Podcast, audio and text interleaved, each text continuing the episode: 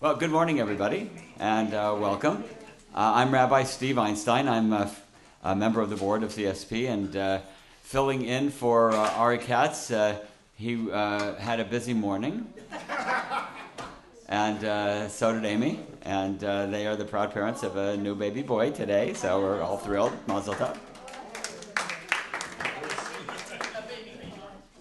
So, this is CSP's 17th year. And uh, we would like to thank all of our donors. We are a membership organization and we depend on you. This is your scholar, therefore. And uh, if you are a donor or a member of the Legacy Circle, would you uh, stand now so we can recognize you and thank you for your continuing support? Thank you so much. Very nice. Okay. And consider becoming a member of the Legacy Circle if you are not already. If you're watching on the podcast, we will be happy to accept donations uh, on our website, www.occsp.org. All right, special thanks to our terrific sign in uh, check in team of Lois Weiss, Norman Whitkin, Rochelle Ambersand, and Davida Gregory. Did I get everybody? No. No, who did we miss? Ada. And Ada. Thank you. And Ravel. Thank you very much, ladies. Okay. Um, we have a lot of upcoming things uh, for CSP. Uh, you know, we've got something special multiple times a month, actually. And uh, you have some handouts. Uh, we have uh, Noah and Jonah. Uh, it's a brown bag lesson given by Judy Klissner, who's one of the best teachers around. we have a weekend Shabbaton, Festival of Jewish Spirituality at Temple Beth El South Orange County with Estelle Franco. We have uh, Rachel uh, Korazim, who is a, also a fabulous teacher, coming back, and she's doing uh, uh, Anochi, Dialogues with God in Israeli Poetry, here on the campus on April 13th. And then uh, she's uh, also on the 15th going to be speaking on Israel diaspora relations. And uh, we've got uh, Guri Stark speaking about uh, Gutman, Rubin, and the history of Tel Aviv. Uh, don't forget the CSP travels. If you've ever been on a trip with Ari, you're probably still in recovery uh, because they go from morning till night and beyond.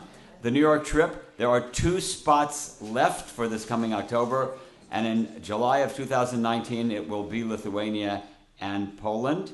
Um, I'm happy to see at least one person in with the CSP cap on today, and uh, we have the CSP Cup Challenge, Cup Challenge once again this year. So take it to a, a an exotic place and you could win. Uh, you can find all of our past lectures on iTunes. And the last thing is please turn off your cell phones. Um, I'm just going to give a very quick intro to our uh, speaker because uh, if you didn't know about him, you probably wouldn't have come today. So, uh, Professor Lawrence uh, Baron held uh, the Nasatir Chair of Modern Jewish History at San Diego State from 1988 to 2012 and was a director of the Jewish Studies program there until 2006. He holds a PhD in modern European cultural and intellectual history from the University of Wisconsin. He has uh, authored numerous books and articles, and most notably for the subject today, he was the keynote speaker for Yad Vashem's first conference devoted to Hollywood and the Holocaust. As you know, tonight is the annual presentation of the Oscars. What better day to be considering the subject at hand? Dr. Baron.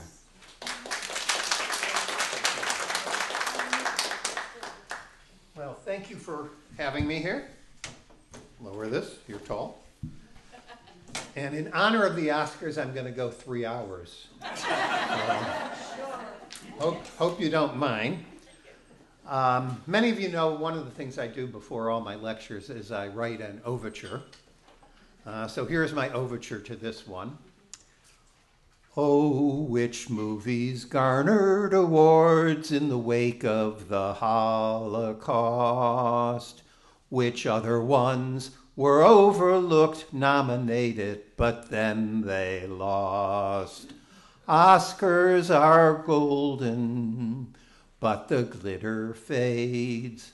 Oscars are golden, golden, reflecting their decade.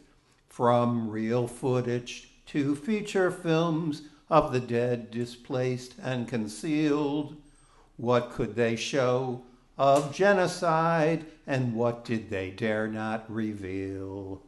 Oscars are golden, but the glitter fades. Oscars are golden, golden, reflecting their decade.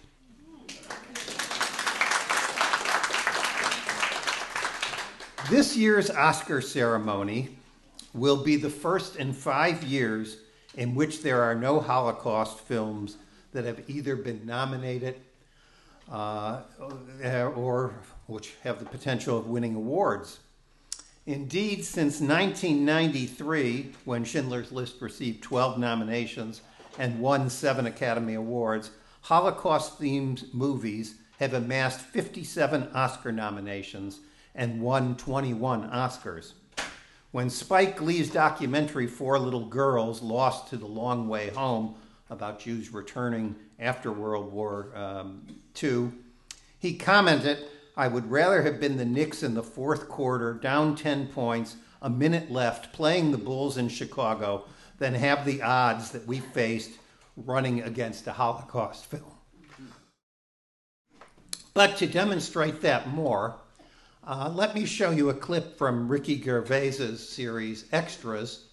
Uh, this is from 2009. It's before Kate Winslet won her award, ironically, for The Reader. Uh, and um, this will give you an idea of where the Holocaust and the Oscars are today.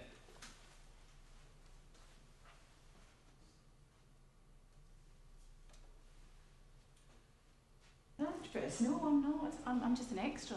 You're the actress. Brilliant actress, by the way. Yeah, she's. I'm an actor as well. If there's a line going in this film, I'd love to be part of this because I, I'd, I'd just like to say, I think you know you doing this is so commendable. You know, using your profile to keep the message alive about the Holocaust. God, I'm not doing it for that. I, mean, I don't think we really need another film about the Holocaust, do we? It's like, how many have there been? You know, we get it, it was grim, move on. No, I'm doing it because I've noticed that if you do a film about the Holocaust, guaranteed an Oscar. I've been nominated four times, never won. And the whole world is going, why hasn't Winslet won one? Def, yeah. That's it. That's why I'm doing it. Schindler's Bloody List. Pianist. Oscars coming out of their arse. You both good luck then. It's a good plan. Thank you. Good luck with your film, Paul. Yeah. See you later. Yeah. Can we go again? Yep, let's do it.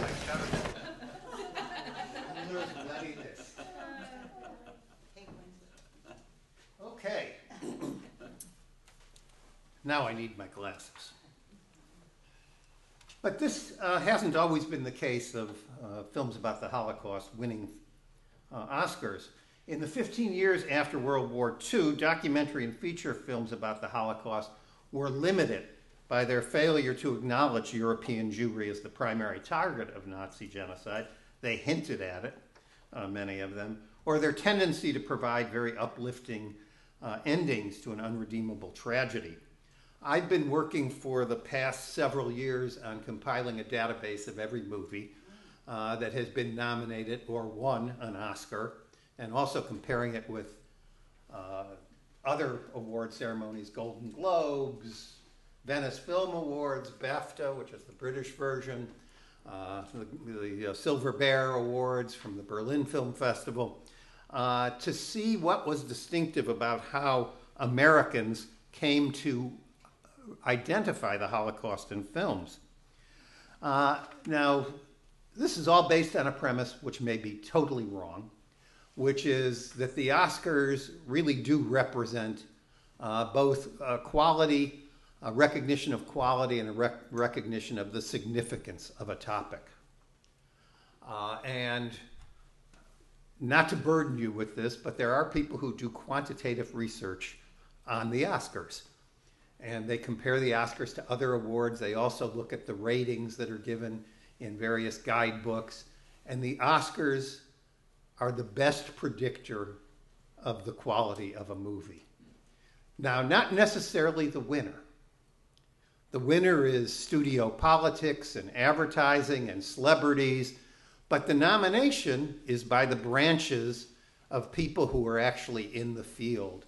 Uh, so you have a branch for cinematographers, and the only award that's actually uh, nominations that are given out of the, the Best Picture are done by the entire Academy.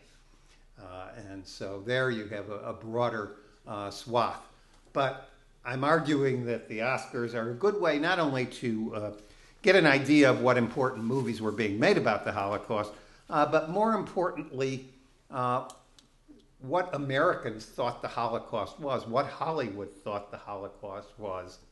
Uh, and as I said, I'll compare these to other things like the Golden Globes to show you that there is a big difference. All right, uh, there were feature films about the plight of Jews during World War II. Uh, they were limited because there was a rule through the Office of War Information that you weren't supposed to stress Jewish suffering above other groups. You could have movies about other groups. So the best, the first Holocaust movie is called None Shall Escape, made in 1944. Uh, at least the one that really understands that a genocide is going on. But it's also about Poles uh, being persecuted by the Germans as well. Uh, and you know, Chaplin, all these movies either got nominations or uh, won awards. Uh, but the way that the Oscars really introduced the Holocaust was through documentaries. There was no documentary category until 1941. There were short, what was called short live action films and feature live action films, which were usually documentaries. But the category was created largely to accommodate the war situation. Uh, that there were government teams out filming the war. We weren't in the war yet in 41, but there was a slew of British uh, films, Canadian films, Australian films, and they nominated uh, 24 films in 1942 uh, for the honor of being the best documentary.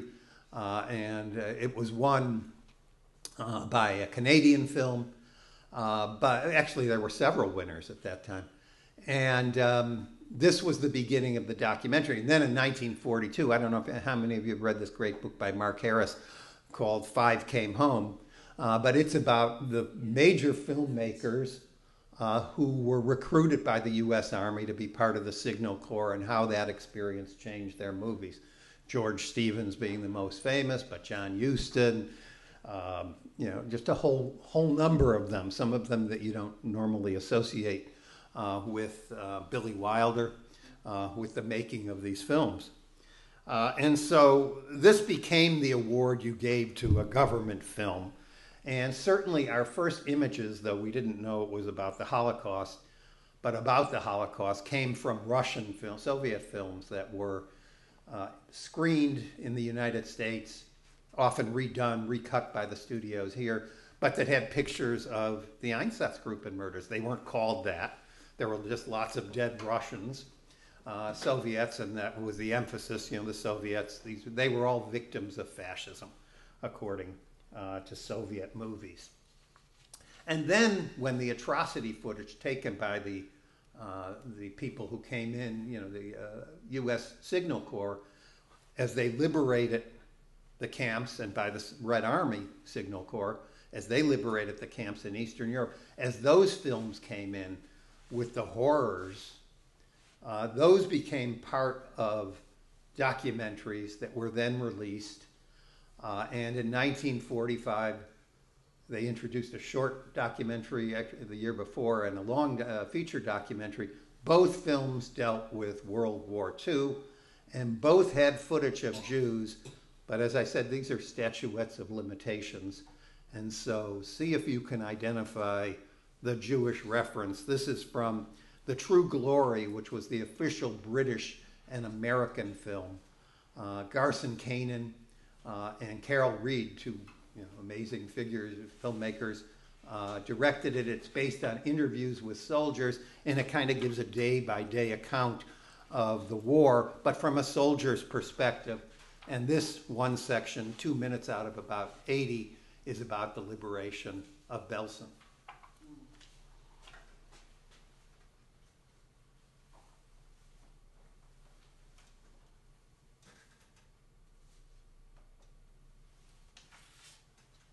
To these displaced persons, slave workers. They were sick, hungry, from all over Europe. The roads were jammed with them, but they kept out of the way and didn't give us any trouble. Like a fellow said, there's a lot more than town's going to have to be reconstructed.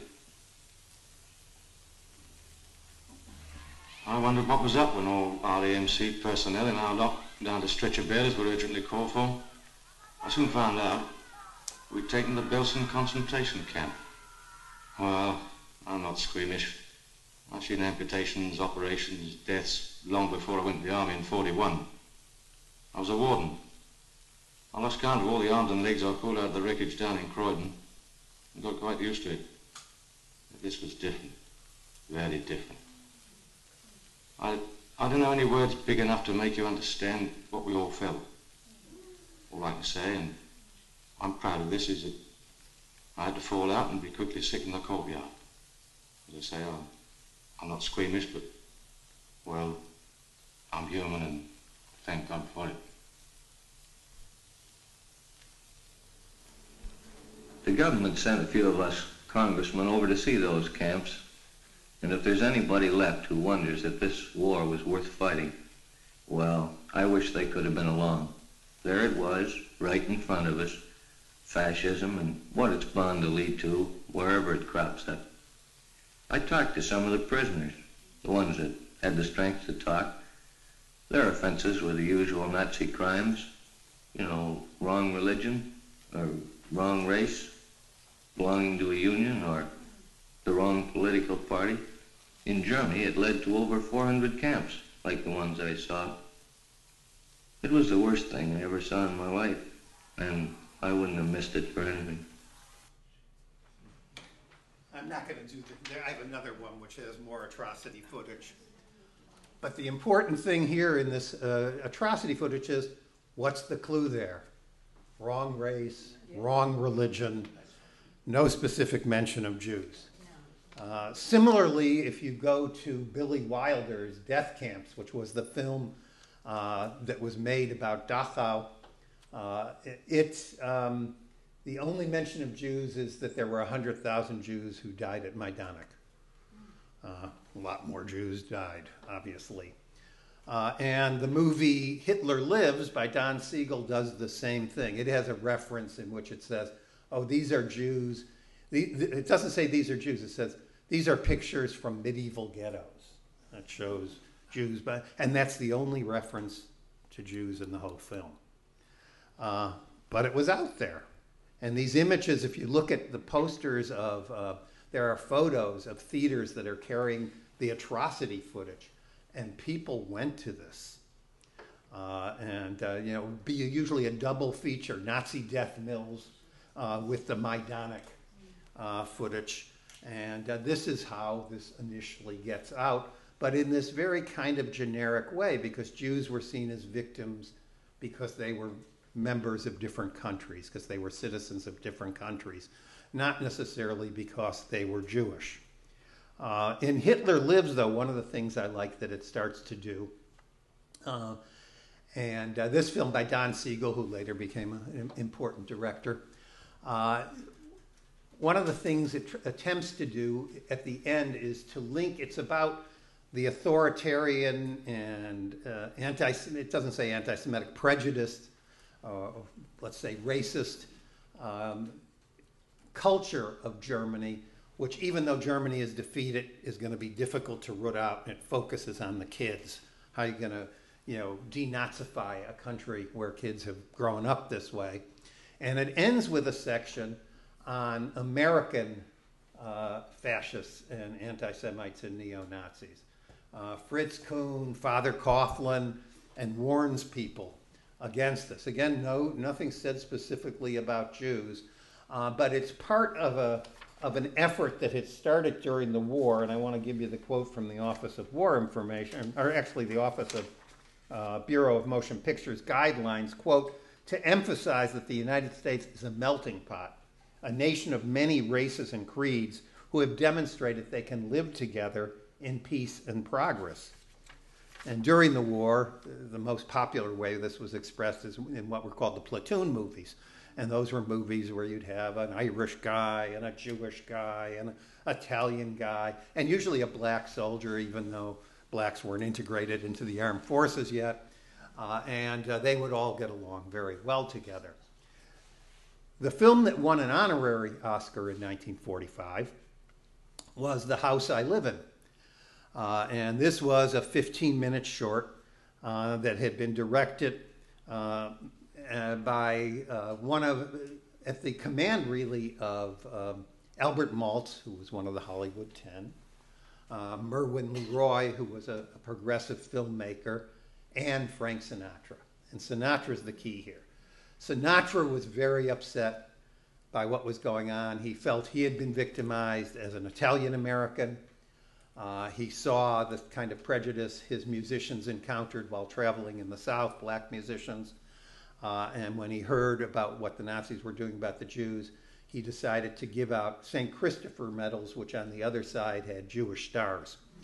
Uh, and there was this song that had appeared in a review uh, in 1942, The House I Live In, uh, and it became kind of his anthem. Uh, and uh, the clip I'm going to show you is he, he's sung a song in the studio. He comes out into the alley, and this is what he sees.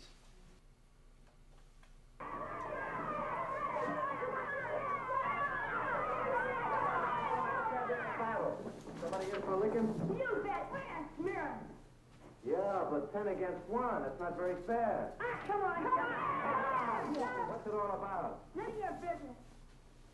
Scared to tell me? No, I'm not scared. I'll fight you even. And if I can help it, I just want to know why the gang war. We don't like him. We don't want him in our neighborhood or going to our school. I've been living here as long as you. What's he got, smallpox or something? We don't like his religion. His religion? Look, mister, he's a dirt... Now, hold on. I see what you mean. You must be a bunch of those Nazi werewolves I've been reading about. Mister, you screwy? Not me. I'm an American. Well, what do you think we are? Nazis? Don't call me a Nazi. My father's a sergeant in the army. He been wounded even. Wounded, huh? Say, I bet he got some of that blood plasma. His wounded so bad he had to get it three times. Son, anybody in your family ever go to the blood bank? Sure, my mother and my father both. Uh-huh. You know what? I bet you maybe his pop's blood helped save your dad's life. That's bad. What's bad about it? Well, don't you see? Your father doesn't go to the same church as his father does. That's awful. Do you think maybe if your father knew about it in time, he would rather have died than to take blood from a man of another religion? Would you have wanted him to die? Would your mom want him to die? No. Look, fellas, religion makes no difference except maybe to a Nazi or somebody as stupid. Why, people all over the world worship God in many different ways. God created everybody. He didn't create one people better than another. Your blood's the same as mine. Mine's the same as his. Do you know what this wonderful country is made of? It's made up of a hundred different kind of people, and a hundred different ways of talking, and a hundred different ways of going to church. But they're all American ways. Wouldn't we be silly if we went around hating people because they combed their hair different than ours? Wouldn't we be a lot of dopes? My dad came from Italy, but I'm an American. But should I hate your father because he came from Ireland or France or Russia? Wouldn't I be a first-class fathead?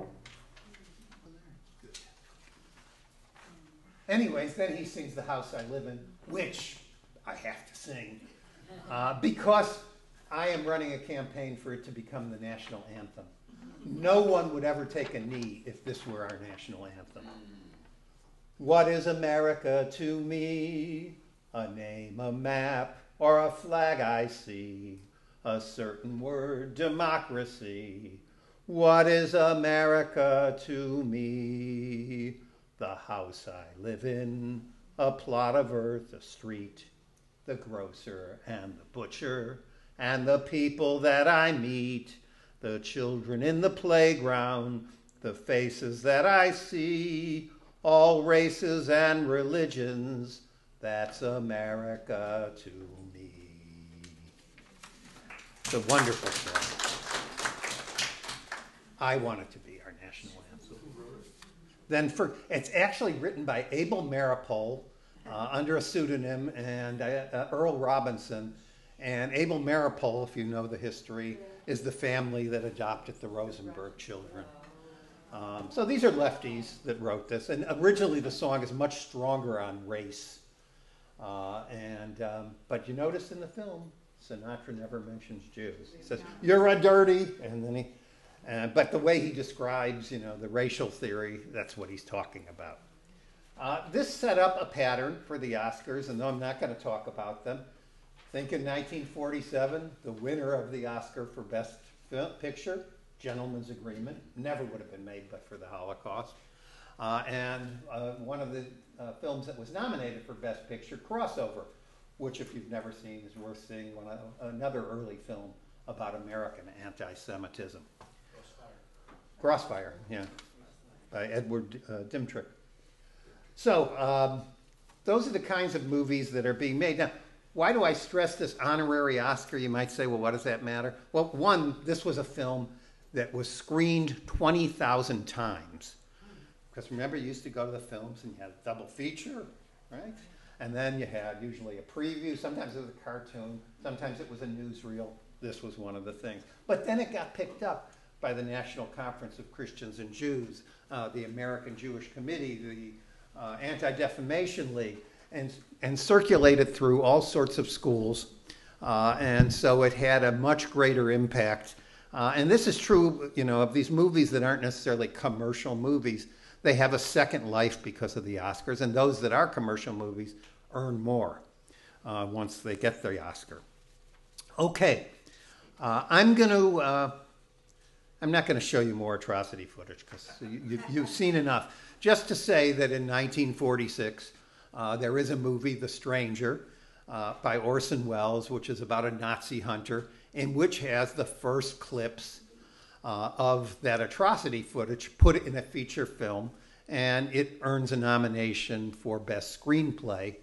Uh, and it is the first movie that, in which the word genocide is used. It's used wrong.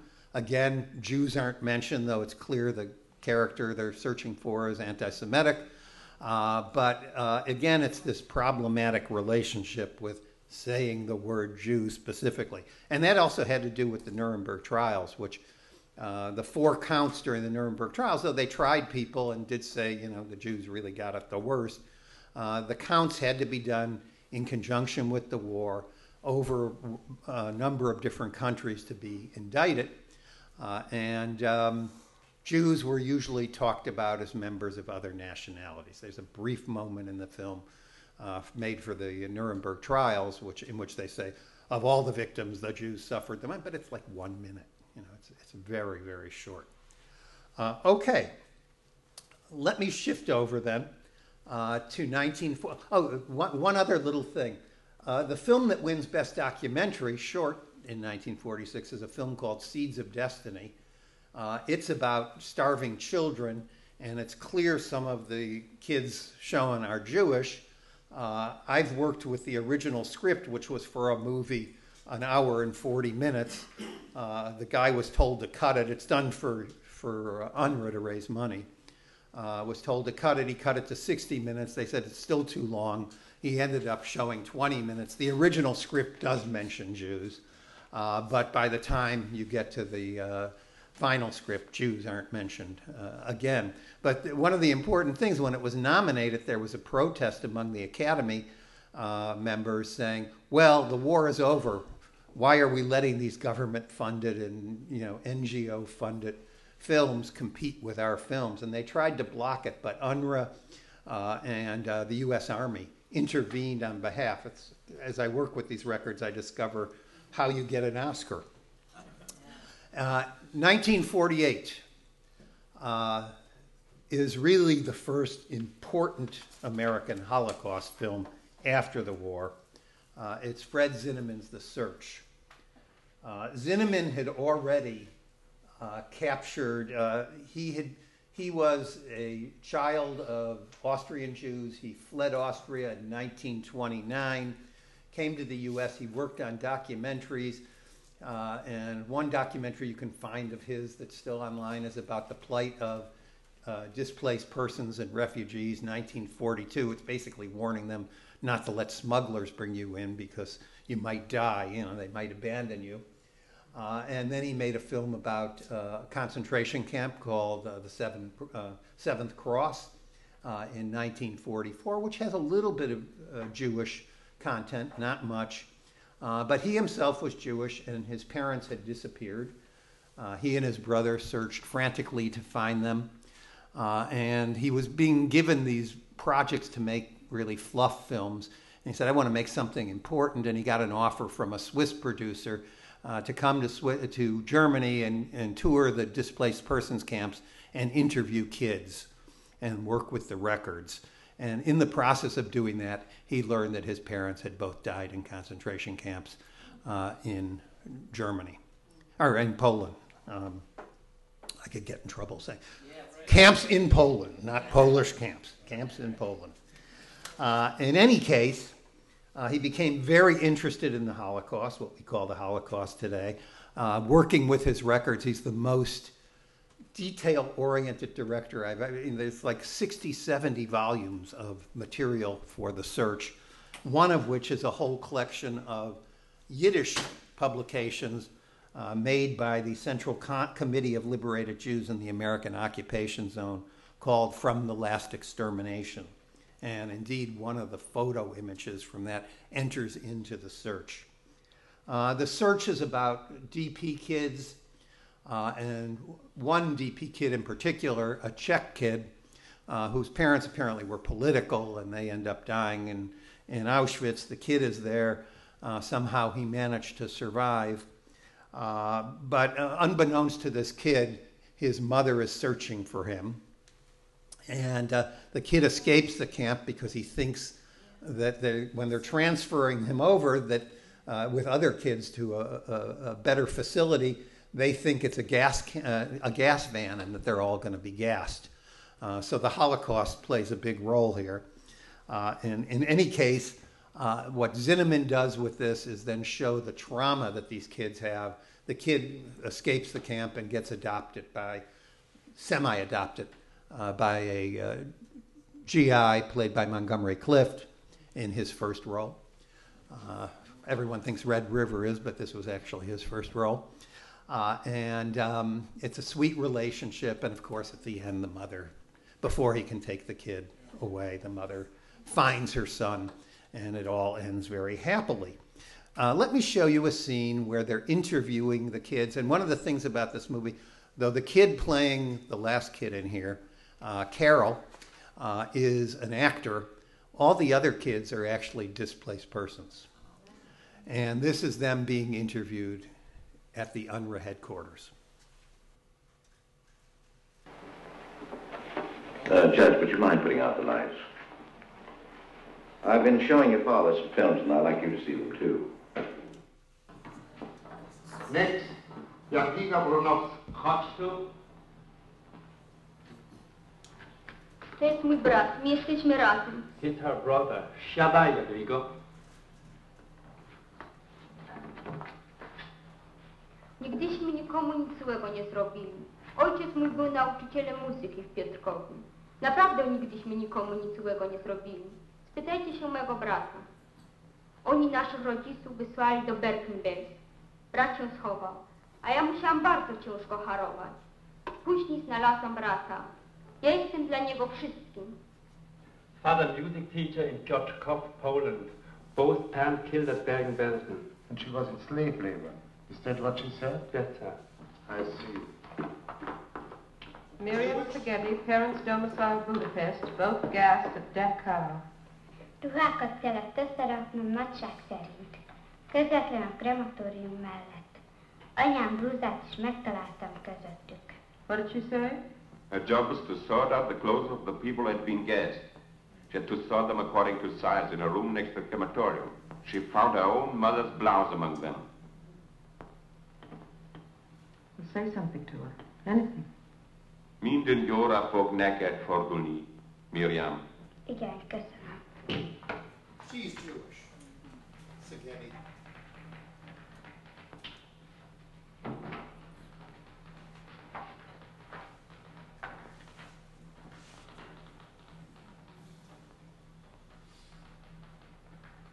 Next, the little boy with the cap there. Subtil avec le bonnet. I can't get anything out of this little boy. Allez-y, Souda. Geride. Come along, young man. We aren't going to hurt you. Nas prison chlapče. You seem to have understood that. Jak się nazywasz? Jak się nazywasz? Nie rozumiesz po polsku? The boy's afraid. Look at his eyes. Has nobody spoken to him yet? We tried. Perhaps the other boy could help us. Raoul, viens ici. Are these two together? Are they brothers? No, they're just friends. Ce n'est pas la peine de vous ennuyer, monsieur. On ne peut pas lui faire dire quelque chose. Nous avons tous essayé. He says there's nothing to be got from the boy. Il comprend beaucoup de langues, mais seulement quelques mots tchèques. Il sait même un peu l'allemand. Is he German? I don't think so. Sprichst du Deutsch? Nur machst uns doch nicht so schwer. Irgendwas wirst du doch wissen. Take it easy. Yes, of course. Du musst dich nicht fürchten, Kleiner. Es geschieht hier nichts. Wir wollen dir helfen. Nur wie heißt du? Sag es mir. Wie ist dein Name? Ich weiß nicht. Doesn't know his name. I'll ask him where he comes from. Wo bist du geboren? Ich weiß nicht. Wo kommst du her? Ich weiß nicht. Always the same thing. I don't know. Okay. Um, you might say there's very little Jewish, but actually there's very uh, there's a lot Jewish in this film. We're told that the majority of kids are Jewish. Uh, th- there's a little boy who's pretending to be an altar boy and says he's Catholic, and then they discover, and then he claims that he's this kid when he hears the mother shows up, uh, and it turns out he's Jewish, and he was told never to say he was Jewish, uh, and so that becomes another aspect of it. Uh, and uh, there's a scene where we're, we're told that the kids who are Jewish and who are going to Palestine are much better adjusted than the kids who don't know what their future is. And there's a goodbye scene uh, where there's a picture of Herzl. There's a big poster that says six million. Uh, and they sing a song which it's to the Battle Hymn of the Republic. And when I first heard it, I said, "Oh God, you know, couldn't you have used?" It turns out it was a very popular song among Jewish youth groups. They gave it Jewish words, uh, and so um, he's captured the Jewishness uh, in the film. But the other thing he's captured is a kind of style of filmmaking that was true during this period, and it was what we call rubble films. People who filmed in the rubble of Europe uh, and uh, looked at kids uh, running around, uh, wild often. Uh, in fact, there was no category for best foreign film during this period. Uh, so they created an honorary Oscar, and the first winner of that was Shoeshine, which is an Italian movie, which is very much like this of kids roaming, and The Bicycle Thief, uh, and another one, um, Forbidden Games, uh, in 1952, won this honorary award. But The Search won the award not only for an honorary award, there was an honorary Oscar for the child actor, uh, an Oscar for the screenplay uh, that was won. It really was the first six. And if you haven't seen it, it, it, it holds up. It's really a good movie. So, but you can buy it. You can buy it. it, it it's it's been re-released. It's really a sweet and, and, and very poignant movie. Uh, in any case, now I want to look a little bit at what's happening elsewhere. Uh, there is a whole wave of films between 1947 and actually 46 to 1950 of films about the experience of Jews and others under the Nazi occupation. Uh, many of them are made by Jews who either were in camps or who had gone to the Soviet Union or somewhere else or had been in hiding. And they made films, uh, some of them in the American sector, some of them in the Soviet sector of Germany. In Poland, there was a whole bunch of films uh, that came out of, of survivors of concentration camps and of uh, Jewish children. There's a wonderful film called Unser Kinder uh, from 1947 that's in, in uh, Yiddish. Uh, and so there's the, and one of my favorites, a film called Distant Journey about being uh, interned in Theresienstadt, uh, a, a, Czech film from 1949. Uh, and probably the best of these films is a film called The Last Stage, sometimes called The Last Stop. It's a Polish film by a director by the name of Wanda Jakubowska. She wasn't Jewish, she was a political prisoner at Auschwitz. And she makes this film about Auschwitz in Auschwitz with former Auschwitz inmates in 1948. Uh, and it's really our first glimpse uh, into the Holocaust, because the other films are about, you know, after the war, you know, kids, you know, in camps, uh, hunting Nazis. Uh, but this is, or the liberation of the camps. This is a film set in the concentration camp. Its heroine, uh, she's Jewish. Her name is Marta. Uh, she knows lots of different languages, so she's made into an interpreter, and eventually she's recruited for the resistance. This is the theme of most of these Soviet zone movies, is that the Jews are there, but they need the communists to tell them what to do. Uh, and uh, I'm going to show this clip of the train arriving at Auschwitz, uh, and it's um, it's remarkable because it's one of these cases where a film, where we have the film, and we don't have um, other material, and so this scene ends up in the movie Night and Fog. And Night and Fog is, of course, the great first documentary about the concentration camps made in 1955. But there were no pictures of trains arriving at Auschwitz.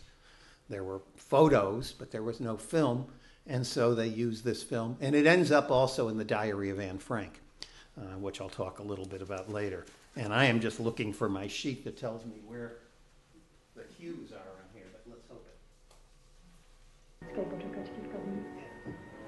it.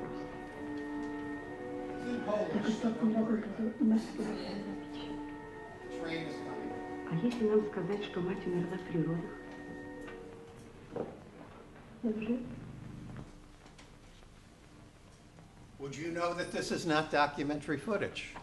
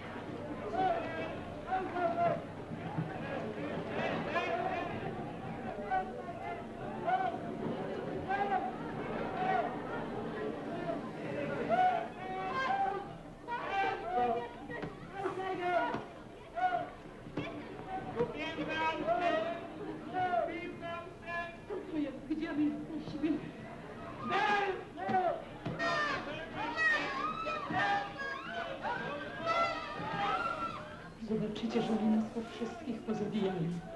Spokój się. I nie mów takich rzeczy. Gdyby nas mieli zabić, to.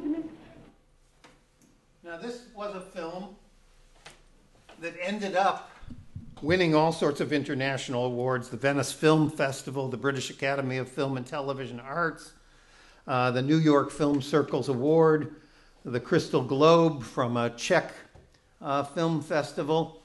Uh, but it disappeared because uh, it was thought to be too sympathetic to Jews, and after 1948, Soviet policy was to uh, take all these movies that had been made between 45 and 49 and consign them uh, to the dust shelves. Uh, and so these movies disappeared. And if you go to my sheet, uh, if you'll notice, there's almost nothing between 19, 1950 and 1955. And that's not because the, the Oscars just didn't have much to work with. The films weren't being made. Uh, there's a number of reasons. My uh, late colleague, uh, David Cesarani, uh, thinks that people were just tired of the subject, that it actually had been overdone. Uh, I don't know if we can prove that, but he argues there was just a fatigue, the war, uh, but it's possible. Uh, another reason would be the decline in movie going and movies in general against television. Uh, you know, went from half of Americans used to go to the film every week to see a film. That dropped to one third by the end of the 1950s. Uh, a third reason, and I think it's maybe just as important, is that the Holocaust was being covered in television. Uh, now, why television? New medium, but you had 18 hours to fill up. And there were three ways that you got things about the Holocaust onto TV. Uh, the first was what was called the Sunday Morning Ghetto. And some of you may remember Lamp Unto My Feet and The Eternal Light. And they were either ecumenical or one of those is produced by a Jewish Theological Seminary. And they produced early short films about the Holocaust. The first uh, adaptation of the Diary of Anne Frank was shown in 1952 on television. It had just come out in English, uh, but they did the story of Anne Frank. Uh, so you have those uh, that are available. Uh, the second source is um, the uh, films that are that are the live drama anthologies. Armstrong Theater, Playhouse 90, a lot of films, in fact, later Holocaust films have their origins in the 50s as being TV dramas. Uh, 1959, for example, uh, Judgment at Nuremberg is on television. Uh, and you have a wonderful little British film I like called Conspiracy of Hearts that's on television in 1956, becomes a British movie uh, in 1960. So you have um, these displacing, and then you have this uh, kind of strange area well, it's not strange. Documentaries, wartime documentaries. I remember uh, growing up, my father loved documentaries, and we watched Victory at Sea and the 20th Century. Uh, 20th Century had a show on the Nuremberg trials, uh, and there was a show called The Twisted Cross, which was about the Nazis. And so there were things that were coming out then, and then a littler thing, but it's worth going online to see this, uh, is the first reality show, This Is Your Life uh, had a Holocaust, actually had several Holocaust survivors, but you can get the uh, vi- stream the video of the first one, Hannah Koehner, K O E H N E R, and uh, they reunite her with relatives she didn't didn't know were still living and with people she was in the camps, but they don't know how to deal with her. I mean, they they clearly they Ralph Edwards doesn't understand what the Holocaust was about, uh, but it's there. So there isn't much, uh, though there are a couple of sort of movies that have, you know, are influenced by the Holocaust. Uh, the one that uh, primary is a was a little film noir thing called The House on Telegraph Hill, which spends the first ten minutes in a concentration camp. Uh, but we don't know whether the character is Jewish. In fact, she probably isn't. Her friend may be Jewish who dies. Uh, and then it just becomes a film noir thriller uh, as she goes to the United States. And there's other movies like Forbidden Games, which won the honorary for Best Foreign Film, about a young girl whose parents are killed as they're fleeing Paris. Uh, and uh, she gets adopted by a farm family. Uh, and uh, her dog had died in the escape. And so she wants to bury her dog. And they, they decide, the two kids, uh, they're going to uh, create a cemetery for dead animals. And they put up crucifixes, but it's also clear that this girl doesn't know anything about Christianity. And uh, at least some film critics think she's Jewish. And the last scene, she's taken away from these parents, and we see her in a could be a train station, some sort of facility, wearing a tag as an unaccompanied minor. Uh, and that's how the film ends. Another great film, by the way, if you've never seen uh, in any case, the biggie is the Diary of Anne Frank. But before I go to the Diary of Anne Frank, I want to show you what else happened because in 1956, you have the first Oscar, official Oscar, not honorary, for Best Foreign Film. And then there are a number of films that come out in Europe. I'm not even going to try to account for that. Uh, one of them is called The Devil Strikes at Night, which is nominated in 1957, a German film about a serial murderer in Nazi Germany uh, and how um, there's a detective who's certain he's on the trail, but the SS has arrested someone else. Uh, and they don't want to admit they're wrong. So this guy keeps on killing. And one of his potential victims is a Jewish woman hiding uh, in an apartment. Uh, he doesn't get to her, fortunately. Uh, but in 1960, there's a number of films. There's two films nominated for foreign films and uh, for best foreign film, and I think this is one of the uh, sort of interesting things. Is it's kind of like Hollywood outsources the Holocaust to foreign filmmakers. Uh, like they have more legitimacy. Schindler's List is the only American movie to have ever won an, Oscar that's about the Holocaust. But there's a slew of them that have won the best foreign language film. And I'm going to show you again, this is a film that gets much more attention elsewhere, but it gets attention in the United States in 1960. It's a film called Capo. Uh, Capo is set in a concentration camp, uh, and it is about uh, a young girl, Nicole, who she and her parents are deported from Paris. Uh, they end up in Auschwitz. Uh, the parents and her brother are killed the first day.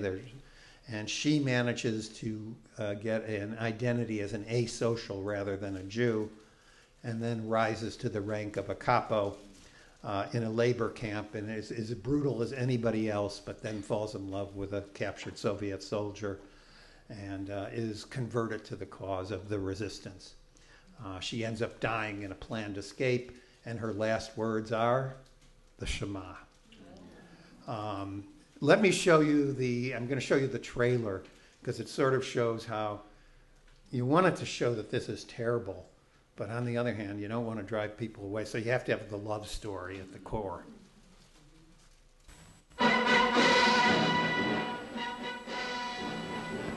Now remember that black triangle on your uniform is identification for criminals. Political prisoners wear the red triangle like mine. Jews wear the yellow star. But the black triangles are treated a lot better than anyone else. The cream. It's among these the SS select the trustees of the camp. They're called capos. Capo, the film which obtained a smashing success at the Venice Festival. Nine times in the course of its projection, it was interrupted by unanimous, thundering, and endless applause. The final ovation lasted 12 minutes, beating all records at Venice, testifying to the enthusiasm and excitement of audience participation in the gripping story of Capo. Mama! Mama! No! No! Capo, in the midst of hate, violence, and brutality, which make up the tragic atmosphere of desperation, anguish, and terror, where men and their conscience are annihilated, there is only one thing that cannot be destroyed love. When I first met you, I had no idea of escaping. You know that. Yes. The things I said then, it wasn't to persuade you to help us. It was simply that I had begun to fall in love with you.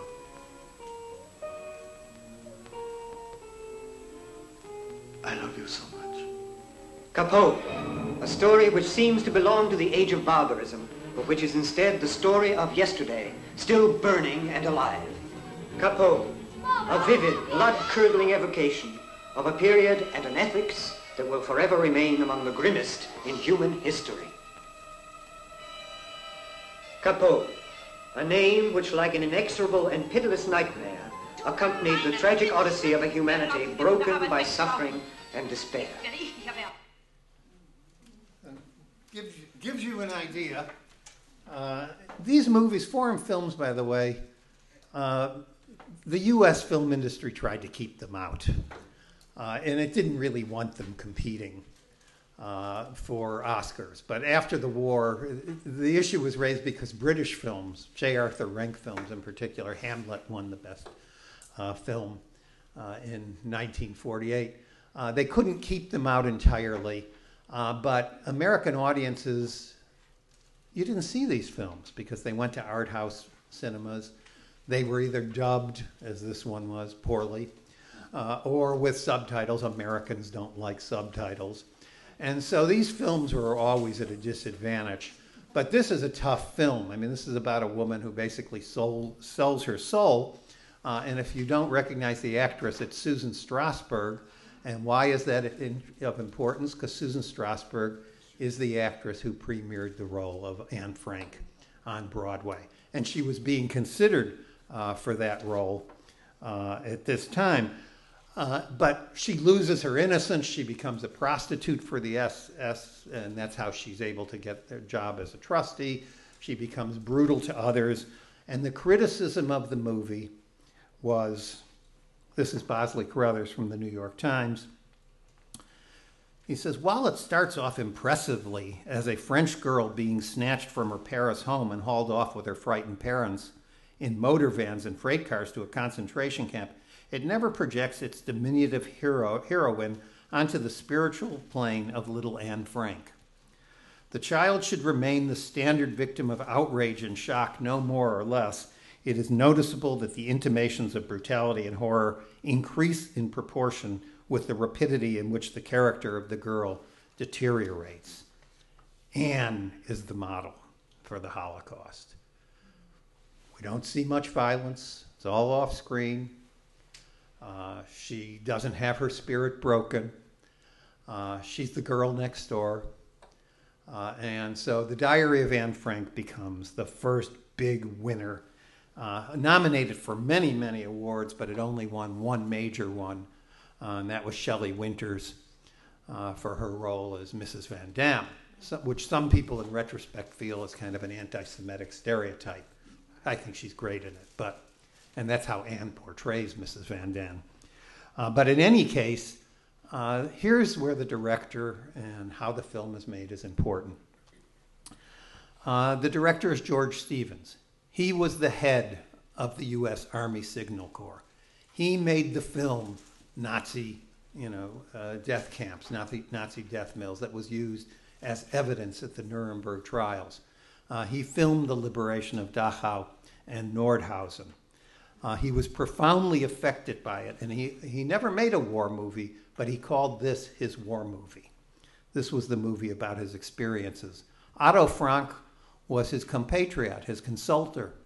Uh, Otto Frank, as you might know, managed his daughter, he controlled the narrative of his daughter's diary.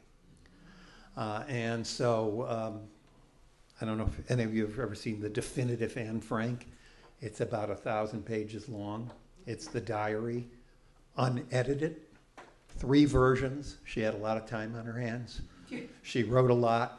He picked and chose, partly not to offend people who were still living or the memory of those who had died, uh, but also to disguise some of the things that weren't acceptable, like Anne had a, a lesbian infatuation with one of her girlfriends.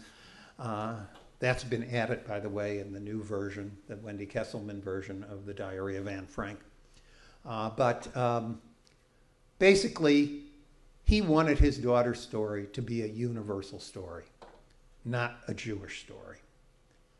Uh, and George Stevens and the play before it, Hackett and Goodrich, the uh, playwrights who wrote the 1956 uh, Broadway play, wanted that as well. So much of, you know, there's the famous comment in the diary where Anne says, I know we Jews have been victims in the past and we will continue to be victims. That's, I know some people have been persecuted in the movie and in the play. I know some people have been persecuted in the past. And yet the movie has a lot more Jewishly going for it uh, as you rewatch it uh, than I think people give it credit for. Anne begins the story, actually, it begins with Otto Frank returning from the camps, and there's people with striped uniforms on the truck with him.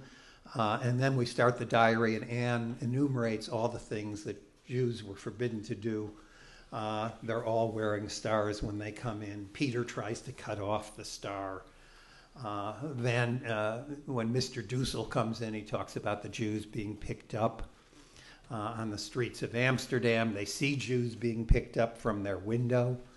Uh, there is a lot more that is Jewish in there, uh, and it's that the audience has become more attuned to the Holocaust and Jewishness that when we look back, it seems like, man, he effaced all this. I'm going to show you the trailer, and you'll see. Um, and they also say, well, you, you don't see her go to the camp. So we do see one scene of her friend. She's having a nightmare of her friend in a concentration camp, standing amidst other women in a sort of catatonic state, swaying. That's from the last stop, from the last stage, uh, and was put in there. Uh, so let me show you this, and you'll you'll see the danger. I think is there, but the love story, the teenage coming of age, all of that, the first kiss, that's all there too.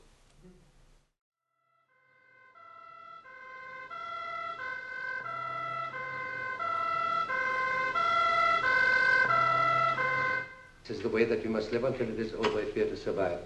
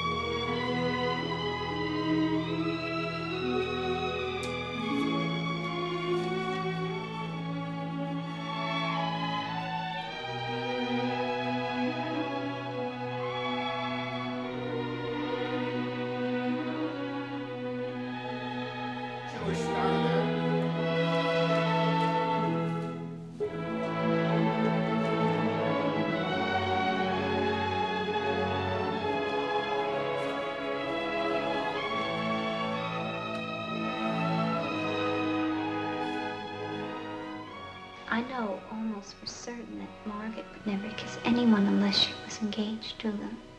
And I'm sure, too, that Mother never touched a man before Father. But I don't know.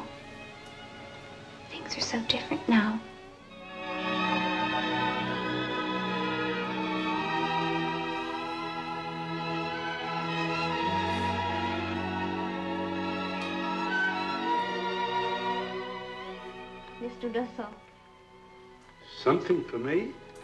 Capsules. they're earplugs. They went in. They went in.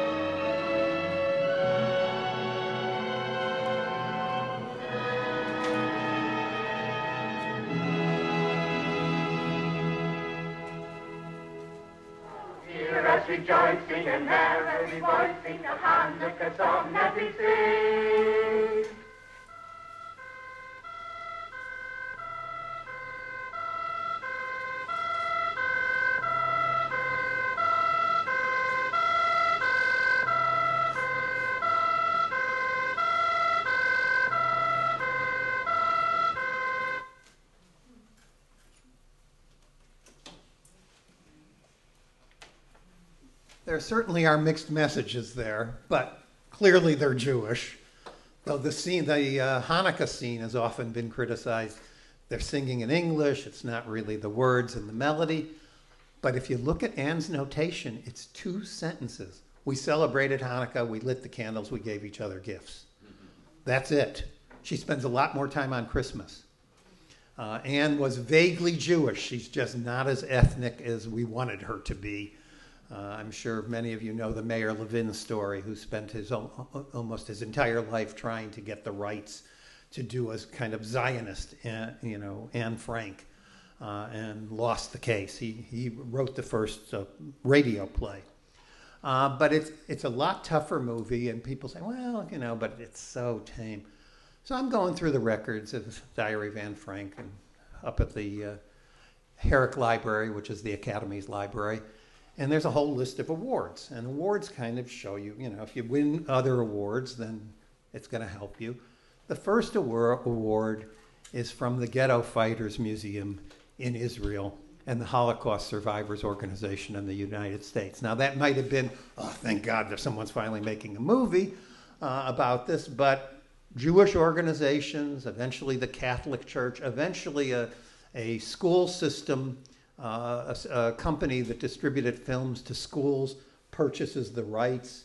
All of that is there. This is a movie that really does shape Holocaust consciousness. Uh, but for us, the important thing is there's something else happening here in terms of the Oscars in this period. American films until the, until really 1966, when we go to the new rating system, uh, couldn't show a lot of violence. Uh, most films in the 1950s were Technicolor. But we have this idea that you show the Holocaust, you're going to show it in black and white, uh, is already there. Uh, and um, our ethnic consciousness has changed. The organization that supervised the movies, it was a Jewish advisory organization, uh, so that the por- portrayal of Jews was positive, loved this film, and they said, We're so glad you universalized her story. Otherwise, it would have been a Jewish wailing wall. Um, that's their statement. Uh, and so uh, this fits into what the Holocaust was then. But the 60s, things start, the, the studio system starts breaking up. The censorship system is no longer enforced as much as it was. Its main uh, uh, critic, a man by the name of Joseph Breen, had retired in 1954. Uh, and you start getting European pictures and American pictures that are sexier, more violent, that are all these things. And then you have a whole series of films in the 60s Judgment at Nuremberg, The Pawnbroker, Ship of Fools.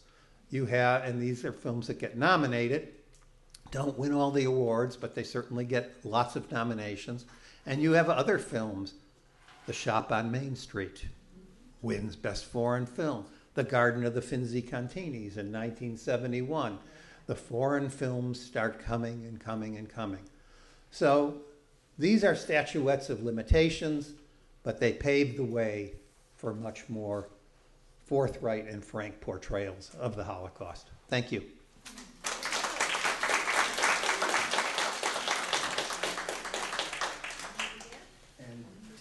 Yeah. Oh, just a, a comment.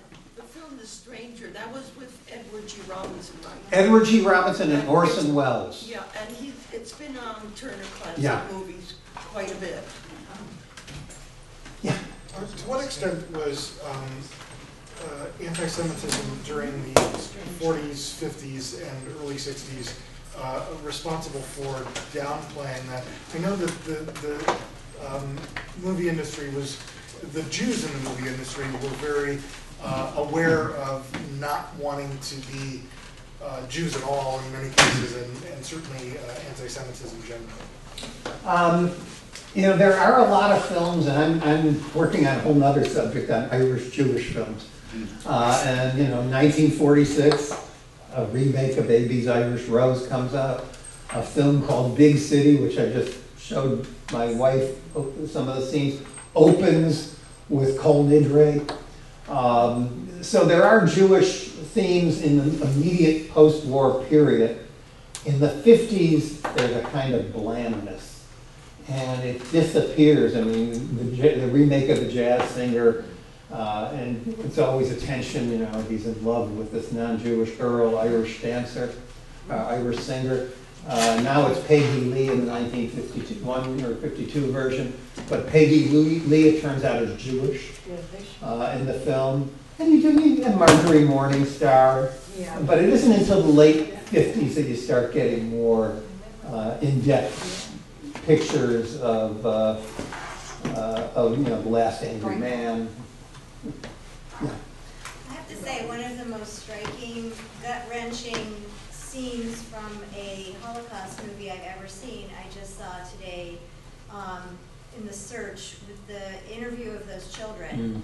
I don't think there's a scene from Schindler's List or any of these other films that tore at me more than that, particularly knowing that most of those children were actual displaced persons. And when we talk about, I think you just mentioned later films becoming more um, accurate and, and I forgot the exact adjectives you used to describe the, the later films. But to me, that film um, managed in a, in a way more uh, emotional to, to, to hit me than anything I've Mhm. ever seen. Very true. Yeah, and by the way, you should try to see Unsere Kinder if you can. Uh, you can buy it from the National Jewish Film Center, but I think there might be a, a streaming copy you can get on YouTube. And it's about this famous Yiddish comedy team that spent the time in Russia, in the Soviet Union during the war. And they come back and they're entertaining. And one of the groups they entertain are these Jewish orphans. And the Jewish, or- and they sing a song about the ghetto, and the Jewish orphans say, you have it all wrong. You don't under- understand what, and so they end up living in the orphanage with these kids and learn their stories. They, they persuade the kids to act out their stories to be, and it's really quite impressive. And there's a lot of people, by the way, who say that was exploitative, and the same thing with the search. Yeah.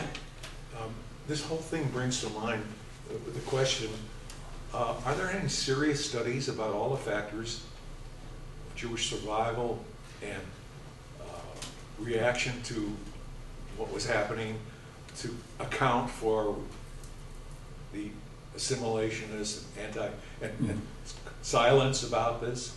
This would, this would seem to be a monumental study. Well, actually, there's quite a bit. if anything, I have a colleague over there. Um, we're overwhelmed, I think, with what comes out on the Holocaust. Uh, and there's lots on, on Holocaust memory in the United States. There's a lot uh, on uh, the inaction or the action. It, it's uh, depending on your point of view. There's more happening there than you think there is uh, in the 30s and 40s. But there's there's quite a bit uh, out on that.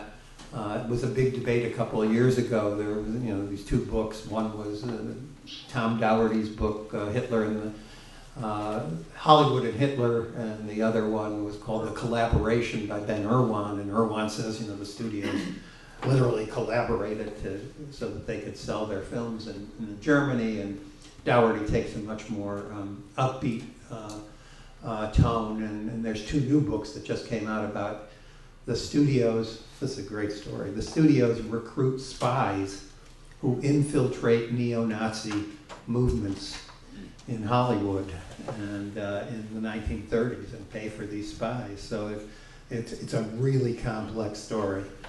Yeah. Uh, when you're talking about this whole subject, several years ago, I was at the Roosevelt Library. Mm. And um, there's a room in there, and there's lots of pictures, dialogue, so forth and so on, and there's a picture of Eisenhower. And he makes this statement to, the- to the film crew, whatever the people that uh, liberated the camp. He says, get all this on film. Right. Right. And that like, Yeah, and almost all the studio heads, by the way, a month later are visiting camps.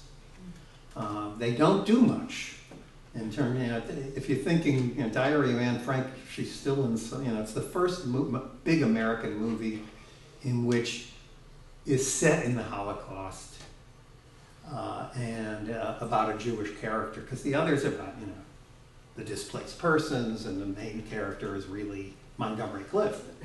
Yeah. yeah. Uh, I never realized the extent to which Otto Frank had controlled the diary, namely that he's presented whatever he would like. Right. Uh, are there uh, others now who have access, or what is? Well, like, like I said, there, if, if you want, there's what's called the definitive Anne Frank, which is uh, the definitive diary. Uh, and it's huge. Uh, and, um, you know, you can see her different drafts and, and what she was thinking. But she, you know, this was not a family that was deeply Jewish in the way we've come to think about politics, you know, uh, identity politics. Um, you know, they were, you know, Austrian Jews who were pretty well uh, assimilated. And um, Anne is, you know, her sister was a little bit more Jewish than she was. Uh, but, um, you know, Otto wanted her story to be universal. And that's what he, you know, he did. Yeah. You made reference to the fact that there's no current nominees for Holocaust films at this time. And yet, anti-Semitic acts in the country and anti-Israel sentiment in the country and worldwide probably is at an all-time high. How do you account for this? Well, uh, what I was saying, trying to say is this year there are, there are no, it's really the first time in a long time that there isn't a Holocaust movie. And there's really only one movie with uh, identifiable Jewish content this year, uh, Call Me By Your Name. Um, By a Jewish author. by a Jewish author, but also they make a point. The guy's wearing a Jewish star at the beginning, It's a and, Jewish story. and they have you know a menorah at the end that they light. Um, but that's the only obvious content. Um, There was a movie that should have been nominated and should have won for Best uh, Foreign Film this year called In the Fade. Uh, and it's about neo Nazis uh, in Germany and about who killed a, a woman's son and about the trial and trying to get justice for them. Uh, they're Turkish in that case, you know, the woman is Turkish.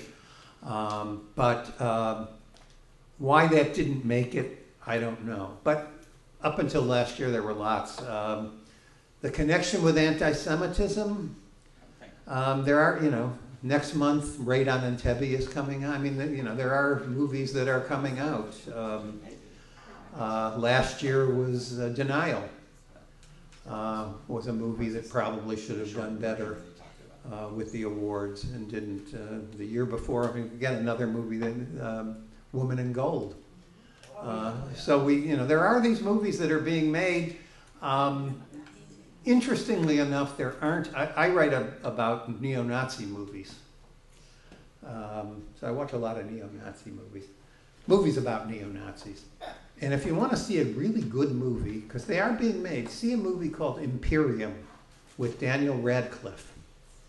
This movie was made a year before um, uh, Charlottesville, and it has a scene that is Charlotte predicts Charlottesville. Um, it's uh, it, it's worth seeing, uh, and, and those films are being made like in Germany.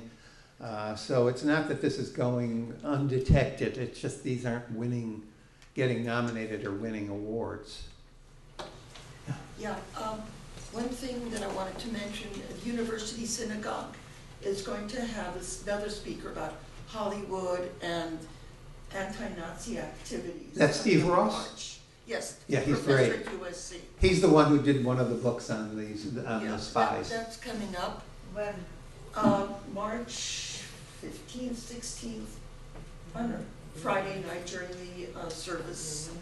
So I thought, um, I lost my train of thought, there was something else. Oh, uh, about the producers wanting to sell films in Germany Mhm. still at the time. But weren't the Warner Brothers at least the ones that uh, The Warner resisted Brothers that bucked the trend, but a lot of studios had been kicked out. United Artists was the first studio that was kicked out. They're the ones who made The Great Dictator. Warner Brothers um, allowed it. To, you know, there was this big Hollywood anti-Nazi movement, and Warner Brothers let them broadcast on the radio station, gave them free time, uh, and it made really the first movies dealing with American uh, again, racism, not necessarily anti-Jewish, uh, but one about a, a group like the KKK with uh, Humphrey Bogart called the Black Legion, uh, um, the story of Emile Zola, which, you know, uh, though it doesn't have a lot about anti-Semitism in, it's clear that um, that's what's happening. Uh, there's uh, a couple of others, and then they make the first great, you know, the first real anti-Nazi movie, Confessions of a Nazi Spy. Uh, but a lot of this has to do with American nativism. Well, we don't want foreigners coming in, so if we admit something's happening overseas, then you know we're going to feel the moral responsibility. There's a quota system. American neutrality uh, you know, isolationism. We don't want to be involved in the wars there. Hollywood shouldn't take a stance. And this is the pressure that's on Hollywood. It's coming from within, and not necessarily from the studio heads, but from the person who ran the, what's called the Production Code Administration, which was the censorship board, internal censorship board of um, uh, for Hollywood films. You had to get certified to get your films out in, in studios by them. And I've worked with their records, and they have these records. You're, one of the rules is you're not supposed to speak um, maliciously or unjustly about people of another nation or rulers of another nation. Um, and this guy, Joseph Breen, took that very seriously, uh, who was the head censor. One more question. Yeah. I, I was just gonna say, when I was uh, in Israel in the fifties and early sixties, there was a very anti-victim, anti-Yiddish, um, and not wanting to talk about the Holocaust. It was all the soldier, the hero, and so on. Did that play a role in the fact that there weren't a lot of movies being made about the Holocaust? Actually, Israel is one of the latest countries to come to dealing with the Holocaust directly. It deals with survivors, and the narrative is these survivors really only have meaning when they come to Israel, and, and life in the diaspora is terrible and horrible, and the Holocaust is just one part of that. And it takes until the 1980s for the Israelis to make a film set in the Holocaust. Um, so it's what you're detecting is definitely true because except for certain things like the Warsaw Ghetto uprising or stuff like that, you know, that they like. But they don't make movies about it. You know, they focus on their own struggles. Thank you.